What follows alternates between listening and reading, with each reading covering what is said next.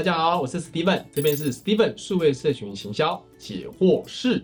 这个题目很大啊，那我尽量用两个点来跟大家做好的介绍哈，就是投其所好跟对症下药。我们先讲投其所好，我们要了解啊，社群是人跟人交流，所以一定要投其所好。啊，千万不要孤芳自赏啊！所以如何投其所好呢？你要善于观察，所以在社群里面，你要观察的指标是什么呢？它是可以科学化的喽。从浅到深来说，你可以观察它的每篇的贴文的触及率，然后还有什么互动率？那互动代表按赞、留言、分享。那还有一个叫点击率啊，就是你有没有导流啦，在最后才转换率嘛。所以这些数字的指标都可以有优劣分析。在这个月你会上不同的素材，那不同的成效你就可以来做比较。好，那当然如果你有投广告，你也可以去做比较，说你固定的金额所获得的成效，看到哪个优哪个劣，那如果比较好的，把它做去无存菁，不好的就把它汰除掉。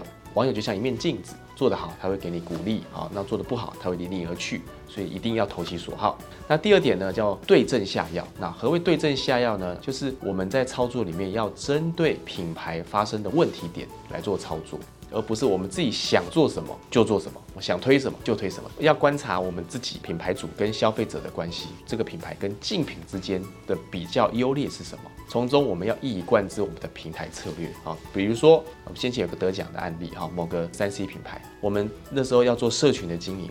那我们发现它的问题点是大家觉得它贵的没有道理，所以它的问题是什么？就是它的价值没有体现出来，所以我们就希望把它从贵变成可贵。所以我们全部的主题里面就要环绕这件事情，如何打造它的商品跟品牌的价值，让消费者觉得物有所值。所以我们主题里面就分第一个，如何打造好感度，如何打造互动率，好，如何找到粉丝来体验，然后提升价值，最后我们到转换销售，这些的层面都环绕着从贵变成可贵。以上分享，谢谢。如果有任何想要询问的地方，欢迎在下面留言处来留下你的问题哦，这样的内容都非常宝贵哦。